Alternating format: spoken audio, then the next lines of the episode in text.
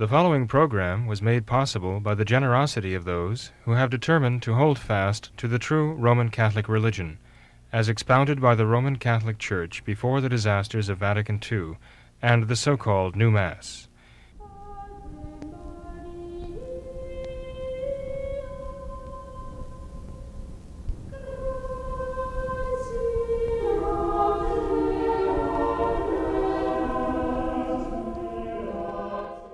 Father, and of the Son, and of the Holy Ghost. Amen. Come, Holy Ghost, fill the hearts of thy faithful, and kindle in them the fire of thy love. Send forth thy Spirit, and they shall be created, and thou shalt renew the face of the earth.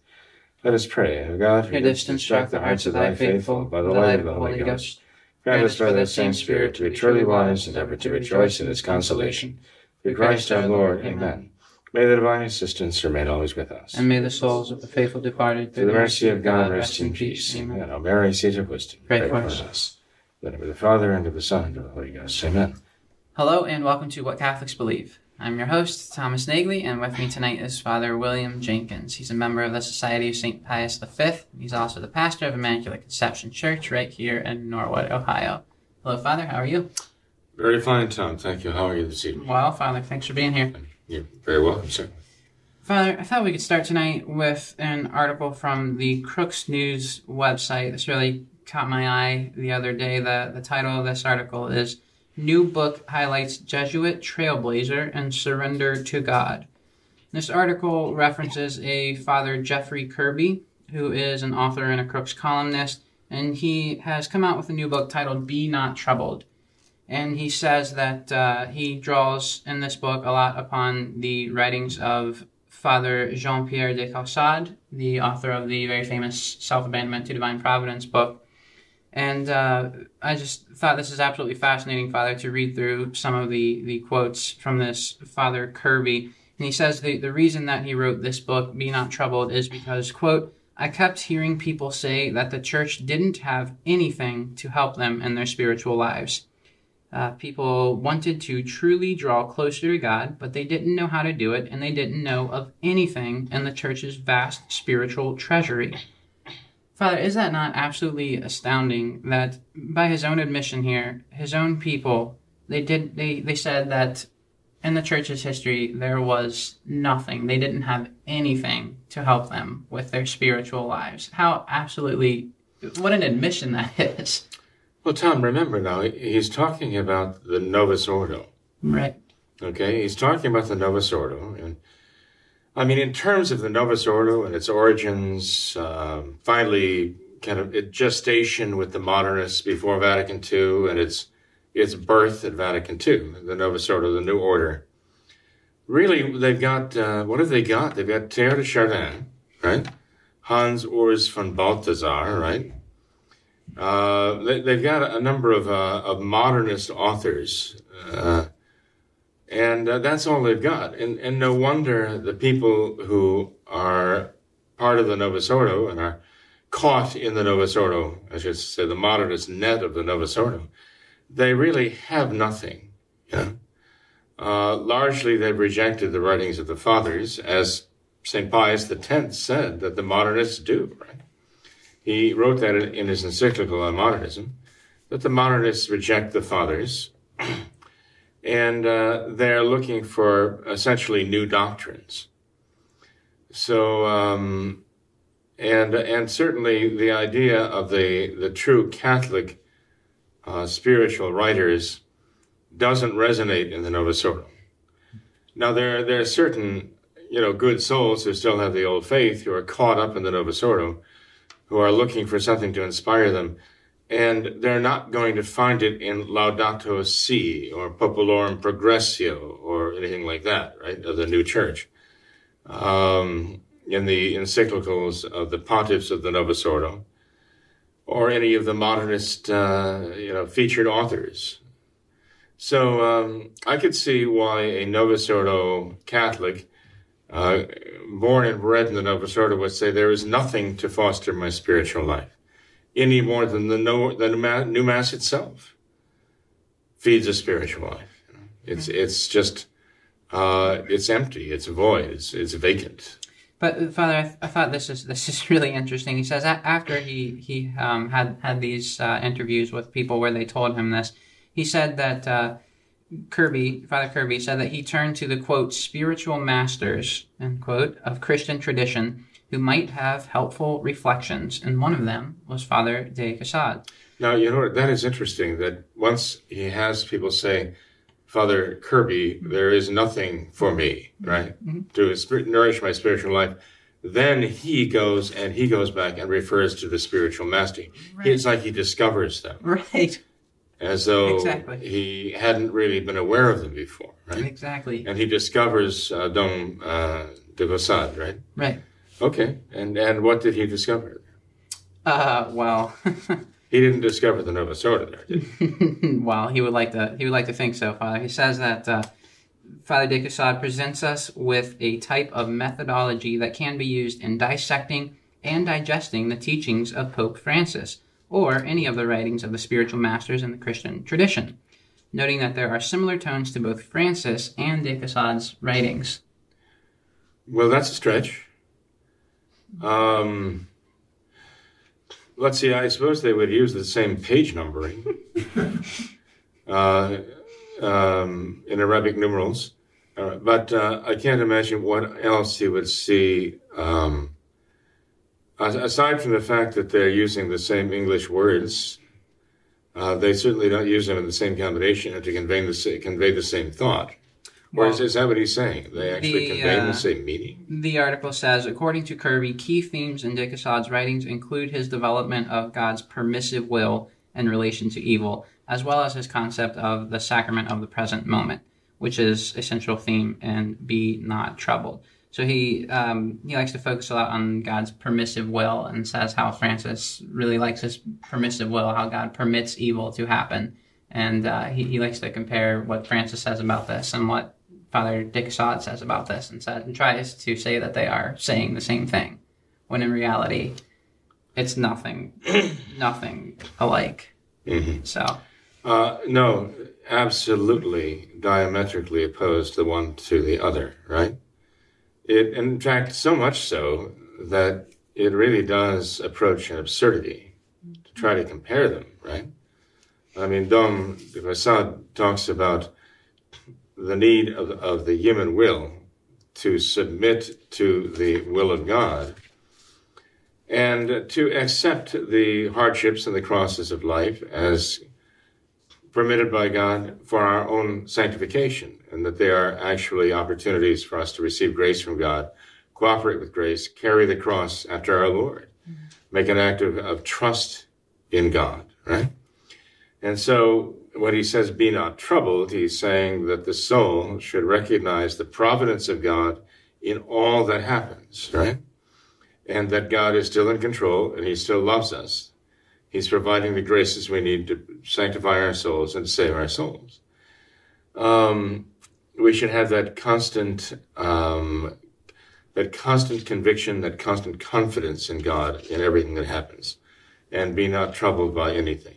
right, And now, St. Teresa, the child Jesus, also conveys that, that idea in her little way, too, right?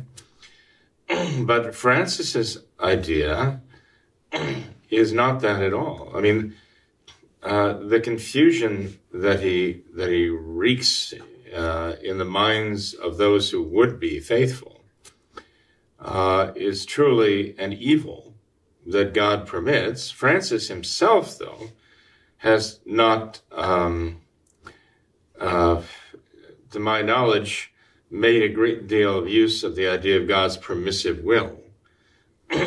um, that whole question of God's permissive will came up with Francis when Francis uh, made the statement that God wills the diversity of religions, right? And um, so there were those who were trying to understand what Francis said or interpret it or spin that to be compatible with the Catholic faith because it would be heretical to say that God directly wills these things as though they were they were goods, you know. False religions cannot be good.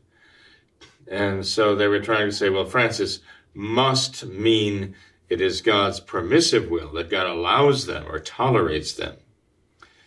Uh, there were problems with that interpretation, though, because Francis lumped the diversity of religions with a number of other things that God does will as positive goods.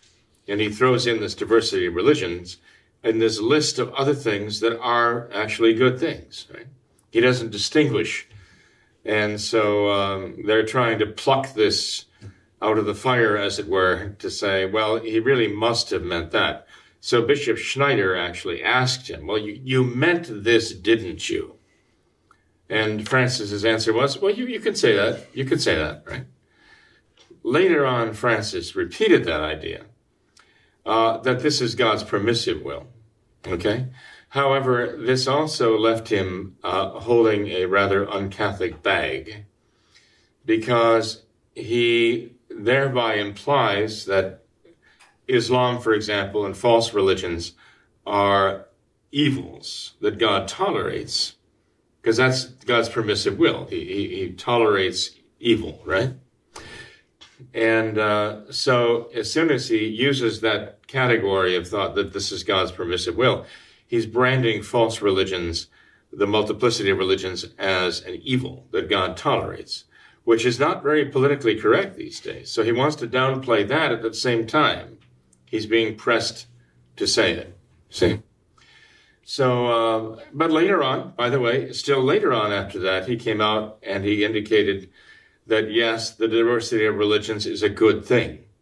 He actually did come out and say that. The diversity of religion is a good thing, not just tolerated as an evil.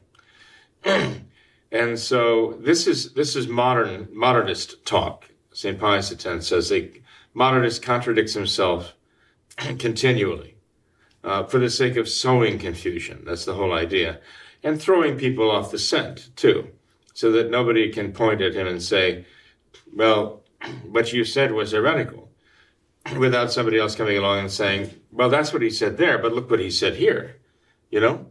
So that's that's more like Catholic sort of, you know? And then they get into a big squabble of what he really said and what he really meant, okay?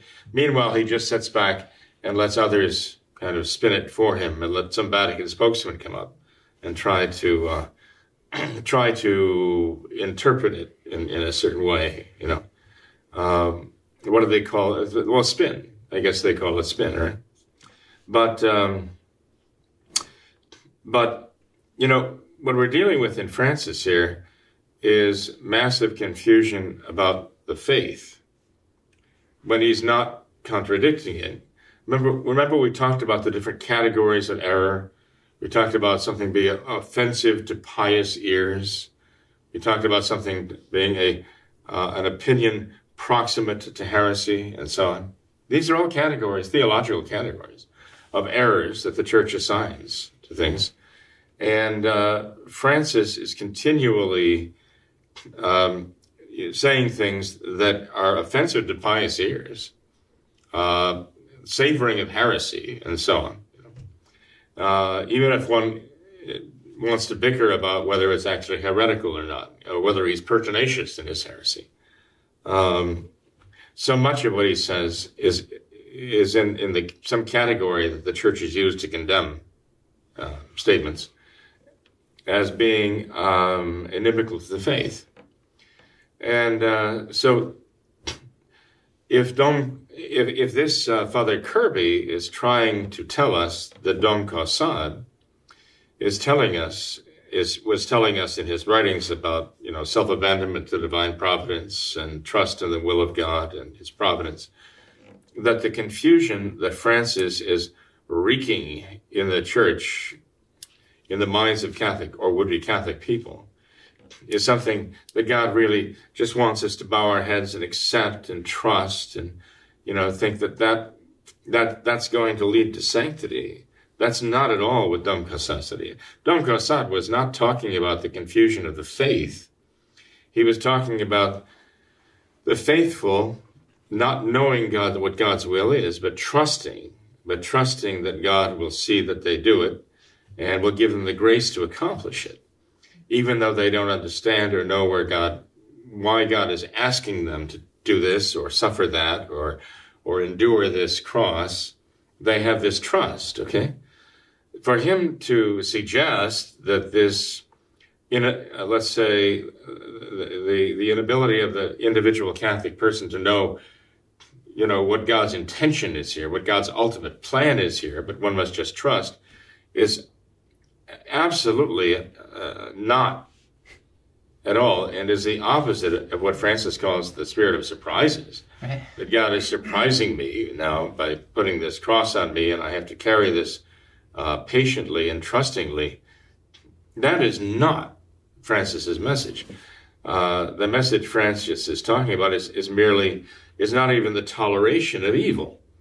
Because one, with Dom Caussade, you could say, okay, well, God tolerates this evil that I have to carry this cross but he tolerates it because he brings from it the greater good by giving me the grace to accept it out of love and trust for him. But Francis is not saying that here. You know, it's almost laughable that he calls him like one of the spiritual masters or something like that. Francis is actually getting the message across that the what the church has always called evil is good. This is the problem. You know, he's referring to these, these evil things, the multiplicity of false religions that are invented by human beings, as something that God really wants to happen. because they're, in they're actually good things. And uh, I mean, even in his uh, Amoris Laetitia, where he talks about the status of people who are living in adultery, and he basically says, well, that's the best they can do under the circumstances.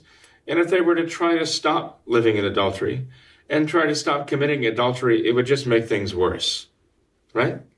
I mean, he at least implies that. It doesn't say and say it outright. But there are others who, interpreting his words, have come out and said that. His own, his own hierarchy, his own bishops, you know, have come out and said this. And, uh, you know, to, um, to say something like that is is wrong. It is it is blasphemous. It is uh, it is downright evil, and uh, that's the problem. Francis is doing what the prophet Isaiah uh, says is is is draws God's anger and vengeance. Woe to those who call good evil and who call evil good. And this is the problem we're dealing with with Francis. That is not the teaching of Dom Caussade, Dom de Caussade, or any of the spiritual writers of the Catholic Church. No. And Father, I think another thing that just shows the uh, the absurdity of this attempt at a comparison between Francis and Father de Caussade is that uh, Francis's obsession with poverty and redistribution of wealth. You know, if you, you read through Self Abandonment to Divine Providence, there's page after page, like you said, are just accepting God's will, accepting what, what God has in store for you because it's the best possible thing. It comes from His from God's infinitely loving hand. And then if you were to suddenly insert some of Francis's uh, teachings on poverty and the necessity of redistributing wealth and uh, and and all of that, it's totally out of place. It, it's directly contrary to what he says of accepting of accepting God's will. And I think um, if one were to do that, take take some of Francis's writings or, or his homilies, insert those into Self Abandonment to Divine Providence, you can see the contracts could not be more mm-hmm. stark. It's, Absolutely. It's mystifying. I mean, every now and then someone in the Novus Ordo says something that is so blatantly ridiculous that it's very hard to, to even try to reason through it. It takes you a while. It's almost breathtakingly absurd. And you try to reason through it because it's the opposite of the truth. I mean, there's, there are lies that are just not, not, not true. But there, there are lies that are the opposite of the truth. They're so bold and so brazen. And this is what we're dealing with in modernism. Mm-hmm. And so to posit a thesis like that in a book, I, th- I think what it shows, I mean, I'm not, I'm not saying that uh, this, the author is a bad, bad, evil person out to, you know, waylay souls and, and send them to hell. I, I gather, I would take it at face value that he's, he thinks he's doing a good thing. He's trying to decipher things in a, in a good way, a spiritual, helpful way. But I think what it shows is the, the absolute poverty of the Novus Ordo. That they really are grasping for straws to find some vestige of real spiritual spirituality. And then to, to reinterpret, imagine if I went back and reinterpreted St. Augustine in order to bring St. Augustine into line with Teilhard de Chardin, or one of the one of the modernist masters, right? That would be an atrocity. Well, it's no less an atrocity to go back and try to reinterpret Dom de la Caussade, I mean, Dom de in such a way that he's now brought into line with Francis. That is really doing violence to uh, to the to the true meaning of it, uh, Dom de Caussade or any true Catholic writer. Sure.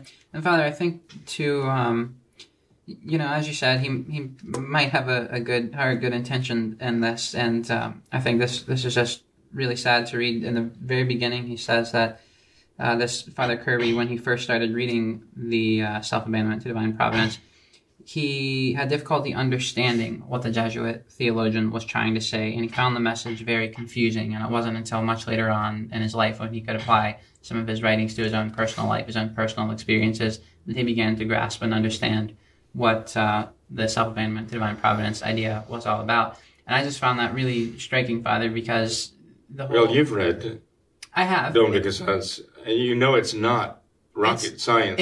It's beautiful, he even says uh, basic that's spiritual. that's one of the main points of the book is is he says over and over again that this is the simplest possible method to sanctity Mm-hmm. because he says he starts out the book by making the comparison of um, you know back when we had all the, the, the patriarchs and, and all of that before uh, sanctity was reduced to arts and, and very specific science he says no doubt we need that in our present time but back then you know you think about it there was no um, no visible church with there was no commandments nothing that they well nothing no church commandments nothing that they had to follow um, the letter of the law like that it was Who is that? before the in the old testament so Oh, in the Old Testament, that has uh, rather regimented. right but but in the, the very beginning of time he says how um, you Yeah, know, you're talking about back Abraham. Right, Isaac, exactly. Jacob, all, all so- they had to do, their their their road to sanctity was simply to follow the will of God, to perform their duty well at every at each successive moment in their life. And there's nothing simpler than that concept. Even a the, the smallest child could understand that. You just tell them all you have to do is do what God wants you to do, and that's it. It's the simplest. And Abraham would be the prime example of that. exactly, It- it's the simplest possible thing to understand. And yeah, he says that he was very, Well, it's a very book that you know housewives and uh, even even young people read, teenagers, and they. I, I can't imagine why he would find it so mystifying, and that it would take some sort of uh, uh, development to even understand it. Yeah, I would I would suggest that any of our if any of our listeners have not read the book Self Abandonment to Divine Providence by Dom Caussade to get a hold of that book. It's it's very readily available, and um, to read the book, and I think they will they'll benefit greatly from it. And I think if they recall this uh, Novus Ordo priest's uh, difficulty in trying to understand it, I think they'll be they'll wonder. But I think they'll even wonder more as to how we could possibly interpret this in such a way that it has anything to do with the, the, the teachings or, or the, the blatherings of Francis. Eh, There is a way, there is a way though. There is certainly a way in which the writings of Dom de Caussade would apply to Francis. And that is uh, the evil and did, how to deal with evil things and the evils of his confusing and sometimes out and out blasphemous teachings. And we might wonder now, traditional Catholics wonder, well, why would God permit this to happen? How could God permit the church to be undergoing through the, go through this passion? And we remember, of course, that the church is truly the mystical body of Christ, and the church must go through uh, the, the same passion and suffering of our, that our Lord went through. And so we find that what Dom de Caussade says applies to us here and now with regard to all of the evil things we have to put up with. But now it applies in a special way to what's happening with the modernists and the Novus Ordo, as we see the church spat upon and scourged and crowned with thorns, loaded with the cross, and driven through the streets to be crucified. we, we, we have to realize that even here, we have to trust in God's providence and have absolute confidence in His love for us and His love for souls and, and His power by grace to sanctify the soul, souls, uh, not because of, but in spite of these things, right? So, um, yes, it is still possible to, to be faithful to God even under these circumstances, to be faithful to Him, uh, to hold fast to the traditional faith and to practice the traditional faith in the traditional Mass and traditional sacraments, and not to follow the modernists. Uh, following Christ is one thing, as he's being uh, driven through the, the streets uh, to, to crucifixion. But following Christ is as that as that is happening is not the same as following the modernists who are driving him through the streets with the whips and and so on. So it is Christ whom we're following, not the modernists. That's what we always have to keep in mind, and realize it is the modernists who are really the ones who are perpetrating the uh, the the crimes against the church now. In fact, so much so that they're drawing the civil governments of the world to to oppress the church by by laws by our laws now right they're drawing the the animosity of the world um, by by the crimes that they're committing in the name of the catholic church and so yes we will have to be dealing with that also right. but again we bow our heads and uh, follow our lord That's in right. his passion well, Father, we'll certainly keep this Father Jeffrey Kirby on our prayers as well as uh, Francis and his whole Novus Ordo church. But Father, I'd like to get into this. There's a, uh, as you know, a certain dogmatic State of sedevacantist website who uh, wrote up a short response to some of our recent programs where you've been talking about the question of state sedevacantism and, and some of the other terms that you have uh, put forth. And uh, this website Father, I'll withhold their name. They say here, no sedevacantist pretends to have authority to bind consciences. We only point out the necessary conclusion that Francis cannot be a true pope if the Church's doctrine of the papacy is true. Protecting the papacy from the pope is absurd. How would you respond to that, Father? Well, I would thank that writer because he proves exactly my point. Which is? He exactly proves my point. Well, in the first place, I'm talking about the dogmatic sedevacantists, okay, who consider it to be a matter of Catholic teaching or doctrine that Francis or the Novus Ordo popes are not popes, and you have to believe that is true in order to be Catholic. Okay, they they they talk as though if you if you believe that any of them were popes, or even think that they were popes, that somehow you are less than Catholic for believing that or thinking that. And you certainly cannot legitimately practice the traditional Catholic faith if you believe that any of the Novus popes were true popes or might have been popes. Okay. Uh, this is what I mean by a dogmatic sedevacantist who has taken his own personal conclusion and raised it to the level of a dogma so that he anathematizes anybody who disagrees with him, right? Now, this writer says, well, I don't do that. So maybe he's saying, well, I'm not one of those dogmatic state of sedevacantists you're talking about. And say, well, okay. Uh, what you say after that would indicate that you're not a dogmatic state of sedevacantist. But I know there are dogmatic state of sedevacantists. So whether I'm talking about this individual or not, well, that's up to him to decide whether it applies to him or not. He obviously uh, is writing what he's saying in a reply, in his own mind, a reply to what I'm saying. So, whatever he's thinking, I'm I, what I understand from his saying is this: I'm not one of those people you're talking about. Okay. And then he goes on to say we're merely drawing the conclusion, right? The inevitable conclusion that this is absurd to think, you know, they are. But the very fact that he's saying that and even using that terminology uh, indicates he says it's a matter of logic. It's a matter of drawing a logical conclusion. And that's my whole point. If you see that, if you reached this conclusion, even as a conviction, as a result of a logical process, and you come to the conclusion, therefore, Francis cannot be the Roman pontiff, the vicar of Christ on earth, so on, could not, you know, be the Bishop of Rome and the successor of Peter. He can't be logically. Fine. You know, you can draw that conclusion very logically. But you can't say, because I've drawn this logical conclusion, anybody who doesn't agree with it is not a Catholic.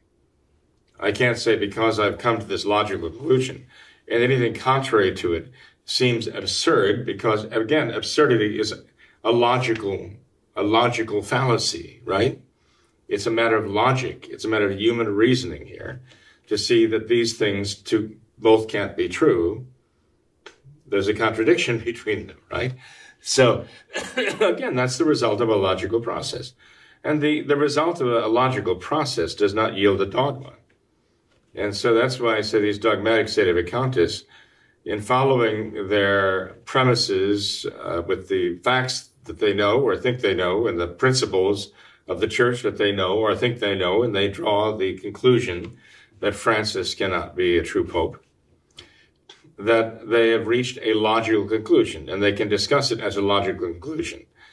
But they can't anathematize people who don't necessarily agree with them because it's still only a logical or theological conclusion. It's not a dogma. They do, they do not ha- represent the ordinary or the extraordinary magisterium of the church to make an infallible pronouncement on the subject. Okay, that's I'm saying. And it, it, this man is saying the same thing. He, he may re- not realize it, but he's saying the same thing I am. But what about this idea uh, where he says uh, you can the idea of protecting the papacy from the pope is absurd? Well, uh, he, what he's saying is simply false and manifestly so. Um, I mean, when Honorius the First um, decreed silence, ordered silence, and all the, the Catholic people about the matter of monothelitism, monophysitism. The, the errors are very closely related, saying that we should not argue about whether Jesus Christ had a human will, a functioning human will. Uh, Honorius I, Pope Honorius I, was basically not only defending the true faith, but he was ordering the Catholic people to be silent and that they should not profess the faith. And uh, now, no one has claimed that Honorius was not a pope. He's listed continually as a pope. He's referred to as a pope. Okay, he did not profess the heresy. He just didn't profess the faith in opposition to the heresy, and he ordered the faithful to be silent about the heresy and not argue the point. That was his great crime for which the church actually lists him practically as a heretic because he was favoring the heresy. But again, um, even though he was anathematized and excommunicated from the church uh, just a generation after his death by subsequent popes and an ecumenical council of the church, the argument was never made that he wasn't a pope. Um, so, I mean, there you have a, a, very good example, a very clear example of trying to save the papacy from the failings of a pope. Right? And the same with uh, another famous example of John the 22nd, who denied that the, the souls of the just who die um, in the state of grace can go to heaven, can actually be in heaven until the end of the world, until the general judgment. Uh, so the honor we pay to the saints here on earth is kind of a fiction because they're not in heaven. They're not in the beatitude. They can't be until the general judgment at the end of the world. And yes, uh, John the 22nd was fiercely opposed. There were those who questioned whether or not he had defected from the faith back then. And uh, perhaps questioning whether he was even Pope, on, on the But the problem is, that with that, he did not profess that heresy as the Roman pontiff. He wasn't writing it into the catechisms. Right? He wasn't standing up saying, this is magisterium, this is magisterial authority. This was his own personal theological opinion as a theologian. He wasn't teaching it as a matter of faith. So uh, with Francis, he says everything he says is magisterium, right? Uh, and he even has gone so far as to explicitly include uh, his teachings in Amoris Laetitia, notably chapter 8, the infamous chapter 8, as magisterial teaching of Francis. So Francis has gone far beyond any John the 22nd or Honorius the First in his attacks on the faith, which gives us a, this unique situation here uh, in the history of the church. But um, the fact is, there have been cases where the church had to protect the papacy from an errant pope. And this, this writer knows that.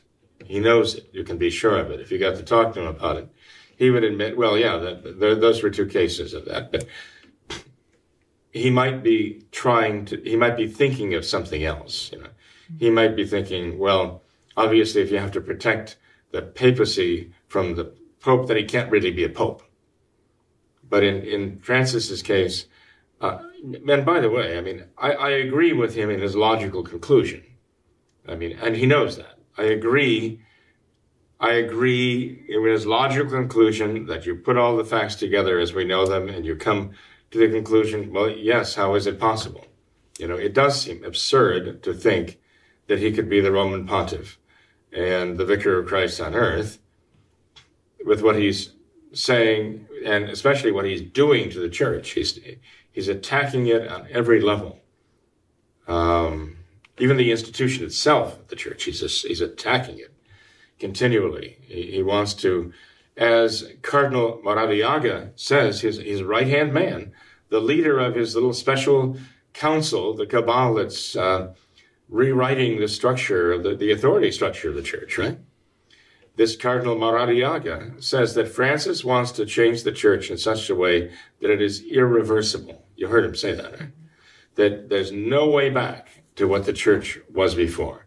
That's what Francis going with. To change it so much and so completely that it makes it an entirely different uh, institution and there's no way to recover from what Francis has done and return to what the church was before.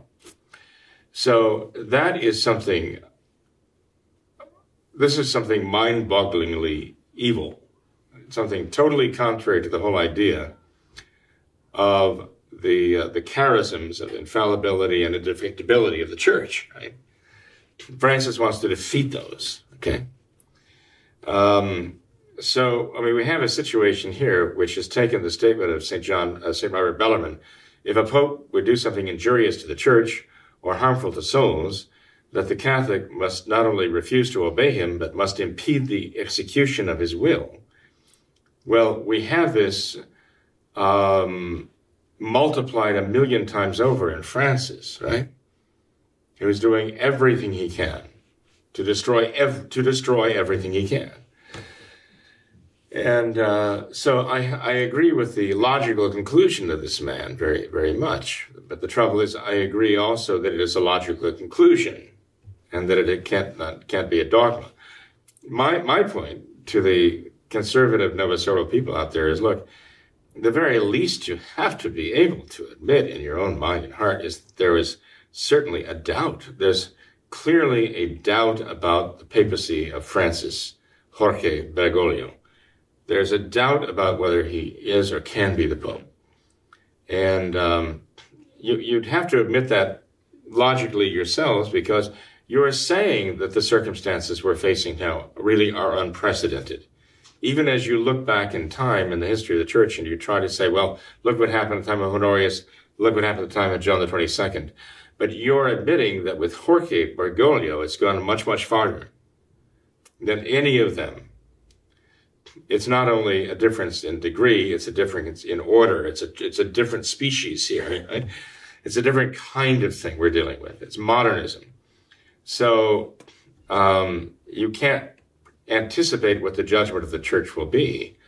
And so you have to be open to the fact that yes, there is a doubt.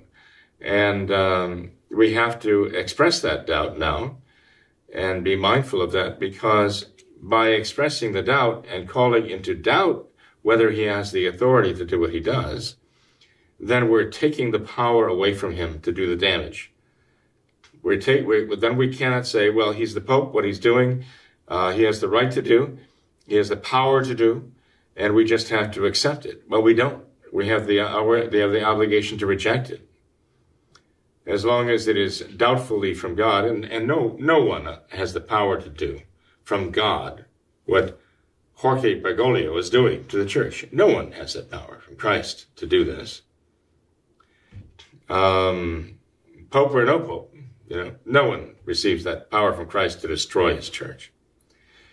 So I'm just saying this is the very least that we can expect a, a conservative Novus Ordo to finally conclude, look, what he's doing is so outrageous, what he's teaching is so outrageous, there is an objective doubt as to whether or not he really has the powers of the papacy. And we know he doesn't have the powers of any papacy to do this, to attack the faith and to attack the church. So uh, once they do that, they, they, they actually deprive him of the power because they're the ones who are giving him the power to do the damage that he's doing. They are enabling him. They are emboldening him to do this. And every time they charge him with something, whether it's heresy or whatever, and nothing happens. It's just like writing him a ticket. You can do anything you want. Nobody can. Nobody can stop you. So they they have to stop doing this, empowering a modernist uh, to to to wield his hammers, right? To to smash down the church. Anyway. Um, So uh, anyway, I appreciate the friendly fire here. I assume it's friendly fire, but uh, I have to consider it friendly fire because I see that even though the gentleman might not understand what I'm saying, that I I under, understand his response to be an agreement with what I'm saying. Okay. All right, well, Father, let's end with this really quickly. I wanted to uh, read an email that we received in response to our uh, recent program, the Potpourri of Francis's oh, Memory. Oh, right, right. And uh, this viewer said that the program was excellent. Father Jenkins laid out in very clear terms much of what he has said in the past regarding modernism and tied it into what is presently at hand within the structures of the visible church, and I largely agree with what he says. To be clear, I say largely agree, because with all due respect, I don't think Father nor the dogmatic sedevacantist sorts go far enough in really getting to the two main roots of the problems we face now. So these two main roots are conflating apostolic tradition with mere human custom and the influence of Platonism upon theology. What are your thoughts on that, Father? I'd, I'd have to ask this gentleman some questions to be sure I knew what he meant because I could interpret that brief statement he made at the end. I could interpret that in different ways. And I, am not sure that any of the ways I'd interpret it would be what he means.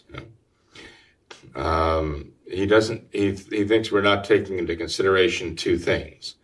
But how he applies these things to what's happened, I don't know. You know, so um, you notice, Tom, that when I'm trying to answer a question, I, I can go off on transports. What I'm trying to do is trying to say, okay, well, if this is what they mean, then this, and if this is what they mean by that, I'm trying to interpret a question according to what I think, it, you know, what, what I think that they're trying to get at, what they're trying to say. And I don't think that is very clear. I'd like to know. Okay. And I would ask that writer to be more clear about that. But uh, so I don't know what that critique is. I'd be happy to hear it. I will say this, though, that in recent programs I've talked about sedevacantism, which is the one word that has been used to death, okay, as a battering ram against so many different things. And um, basically, uh, used and abused by anybody who doesn't like what you're saying and just accuse you of being a sedevacantist. And that's, you're tarred with the, with the brush, you know. Um, and uh, but I mentioned sedevacantism as an actual position of those who who say Francis is terrible, even those who say, well, he's teaching heresy, and yes, he's he's trying to destroy the church, but I mean, he's the Pope, and what are you going to do? You know, I think those are sedevacantists who are basically assisting Francis in destroying the papacy. Okay, they are letting Francis redefine the papacy for the home their church. uh, the Novus Ordo. And uh, he, what he's doing is he's, he's destroying the, the very concept of the true Catholic papacy. And they're helping him, the sedenegantists. And that's why Negans denying, they're the ones actually helping Francis deny and negate the papacy. And I mentioned Servantism from conservo, to, to preserve, to protect, to guard. And uh, that is that is the impression I get from talking to so many people that you know they, they don't know you know exactly how to define heresy. They know um, statements against the faith when they hear them, you know things that offend against the faith, and they can hear them in Francis, but they can't make theological arguments about heresy or not heresy, or what the consequences of heresy are. But one thing they're all agreed on is they they they want to protect the faith from Francis. They want to protect the church from Francis. They want to protect the papacy from Francis. and uh, they realize that uh, uh, by by saying that he is the pope, he has the powers of the pope, and there's nothing anybody can do. We have to stand back and just watch him destroy this, destroy everything. They are they are the ones who are giving Francis the tools to destroy the church. They're cheering him on almost, you know. And uh, even at the same time, they're saying, "Well, he can't do that," but they're saying, "But but he can, really, can't he?" Um, and so they they are the ones who actually are coming to the conclusion that there is at least an objective doubt about whether he has the power. They, they say nobody has the power to do what he's doing from God, but they take that then to the next logical conclusion is, well, is he, can he even be the Pope? Can he even be a Catholic Pope and do these things and say these things? Okay.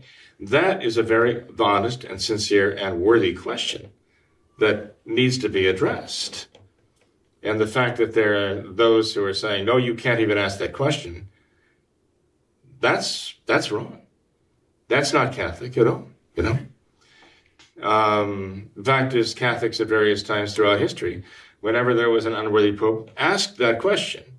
And they were never told, you can't ask that. But these people are now saying, well, you can't even suggest that. Well, who do they think they are? Uh, they have no right to, to shut people down for asking that question or for doubting, you know, on the basis of what Francis is doing and what John Paul II has done and, and what the others have done before them. They have every right to ask that question. They have a need to ask that question, actually. We have to ask that question. So I think the Sede Cervantes are the ones who are, are see the need to answer that, ask that question. And uh, many of them come to the conclusion that logically, no, you know, it can't be supreme pontiffs. They can't be vicars of Christ on earth. Others, not so much. But in any case, even calling it into question uh, does disarm Francis and takes the, the wrecking ball right out of his hand. Father, correct me if I'm wrong, but I, I think St. Robert Bellarmine, he was of his own personal opinion that um, it was not possible for a a pope to become a heretic or, a pope to lose the faith. And while he thought that was his logical conclusion that this could never happen, he went ahead and addressed the question anyway because he was personally convinced that this would never happen. But like you say, this was only a logical conclusion, not a theological conclusion. And so he, he went ahead and asked the question. Yeah, the church has never said that. The church herself has never said that a pope cannot fall into heresy. And there were theologians such as Cajetan mm-hmm. who said that, well, he certainly could. And, and St. Uh, Francis de Sales acknowledged that possibility. And there, there are also many others who, who raised that, that specter of a pope falling into heresy and the general consensus is that they, they would consider heresy to be, to, to be like death, like he died or lost his mind, become irrational. But, you know, if you lose the faith by professing um, heresy, uh, which is losing the faith, right? Um, then um, you cannot be the, the member of the church, right? I mean, there are consequences to heresy, and even suspicion of heresy, where someone has to be confronted with the fact that what he's teaching is heresy, and he's given so much time in canon law to correct it. And if he doesn't, then it passes from suspicion of heresy to the, the charge or the accusation of heresy against him. So, um, in any case, I mean, people are, are all uh, lately all bound up with Francis this question of heresy, as though that's the single question that matters. Meanwhile, while they're bickering about this back and forth among themselves, I'm talking about the conservative Novus Ordo, you know, types. Uh, Francis continues his rampage, and uh, the wrecking ball keeps landing and smashing more and more of the church, and the fire keeps burning, you know. And, uh, you know, we saw Notre Dame up in flames. It was a horrible sight. But we also saw the firefighters come and extinguish the flames. well, here's the problem, okay? We have the church itself, and you might say that the church is in flames right now, okay? And the firefighters arrived to put out the fire, and the, the conservative Novus Ordo types like Dr. Kwasniewski and others say, oh no, you can't do that. You know, it says keep off the grass. You can't do that. You know, you have to stay away. And they're preventing the those who would try to put the fire out and save the uh, save the church, save the basilica. You know, as it were, save save the structure. So in any case, um, they have to. Um, uh, realize that the, the keeping of the grass signs are, are not, uh, are not in, meant by God to, uh, to simply let the structure be, be smashed to bits by the modernists. If you read uh, the, the last third of Pope Pius X's encyclical on modernism, you see where he becomes very practical in his prescriptions of what the church must do to protect itself against the modernists. Go to the last third. I mean, a lot of people, a lot of people read the encyclical, but I don't think they ever make it quite that far through the first two thirds. But if they were to get past that and they would come to the last third of the encyclical, they would see that in Pascendi Dominici Gregis of 1907, Pope Pius X, actually, being the man of action he was, lists a series of practical steps the church must take to defend itself against the modernists. And uh, one of them was the vigilance committees that needed to be set up in every single diocese. The triennial report that had to be made, specifically on the matter of di- the actions of the modernists within every diocese. But Pope Pius X insisted that there be the teaching of scholastic philosophy and theology, uh, the true Catholic understanding, right, of wisdom and of revelation. But he also admonished the bishops do not tolerate any clergyman who has any taint of modernism. Do not promote him. Do not give him any power. If you have clergymen in your diocese or whatever, or it's, it's talking equally to religious religious communities too. If you have a clergyman who is a modernist, you must remove him immediately. You must not empower any of these modernists with any authority in the church. And um, when John the 23rd got, was chosen, right, um, he was suspected of modernism. We know that. Well, that's the very least you could say about him. And he began to empower all of these modernists. And there you have Francis, um, who is a modern, his very DNA just screams modernism, right? And um, he's modernist right down to the DNA. So, uh, but Pope Pius X said you cannot allow him any authority because the modernists will use that authority, the power you give them, to destroy the church we see the wisdom of his words, the reality of it now. And uh, so now we have to uh, see the wisdom of what he commanded us to do and how we, he commanded us to respond to this and how we must react to this and care. To protect our own faith, the faith of our loved ones, and try to, insofar as is possible, even to protect the church. Mm-hmm. Well, Father, to end on a positive note, we just started the month of June, which is dedicated to the Sacred Heart of Jesus. What should Catholics be doing during this month of June to properly honor the Sacred Heart of Jesus? Well, uh, our Lord said, Learn from me, for I am meek and humble of heart, right? And as St. Augustine says, I think St. Jerome too, you know, our Lord does not say, learn from me because I created the heavens and the earths. Learn from me because I walked on water. Learn from me because I healed the lepers. Learn from me because I did all of these wondrous, spectacular things. As though the religious life was to be found in, in doing works of power. Um, some people actually think that the sum and substance or the apotheosis of the spiritual life is speaking in tongues, though that's the key, right? Or prophecy or healing.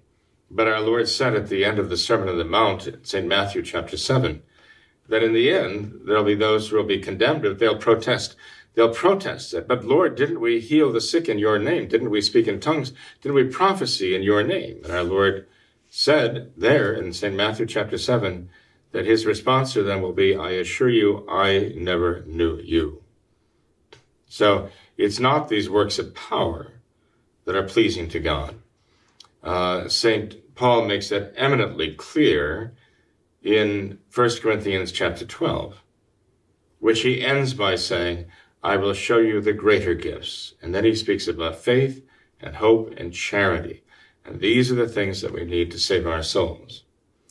So if you look into the Sacred Heart of our Lord and you realize that he says, look, learn from me. Why? Because I am meek and humble of heart. Now this gets back to exactly where we started with uh, Dom de Caussade, because this is what it's all about. In self-abandonment to divine providence, the meekness of the soul before the will of God and the acceptance of the will of God in a prosperity and adversity, right? There you have the very, the very essence of meekness and the acceptance of the soul and trust of the soul before God. And if we have anything to learn from the Sacred Heart of our Lord, and we must learn this today, when we see all of this happening in the world, because the, the alternative is to lose faith and lose, and lose hope, right? is to learn that trust in God as a child trustfully has his hand in his father's hand and follows him through everything, right? And never takes his hand out of his father's hand, never pulls away. That's what we have to learn from our Lord. We have to learn um, the words of the Sacred Heart of our Lord when in the Garden of Gethsemane, he may, he does say, Father, if it is possible, let this chalice pass from me. But he always says, Father, not my will, but thy will be done. We, we have to learn that. We have to learn that from our Lord. We have to learn that from his sacred heart. Sure. Father, thanks for being here tonight. God bless you. Oh, you're welcome, Tom. Thank you very much. It'd be nice to do a program just on uh, the book Self-Abandonment to Divine Providence by Dom like de Yes. Maybe in a future uh, program we can consider that. Yeah, sure. We can make that happen. Thank okay. you, Father. Great. Thank you. Thanks to all of our viewers as well for watching this episode of What Catholics Believe. Until next time, we ask that you all remember the words of Our Lady at Fatima, to consecrate yourselves and your families to the Immaculate Heart of Mary, and to pray and do penance. Thank you, and God bless you.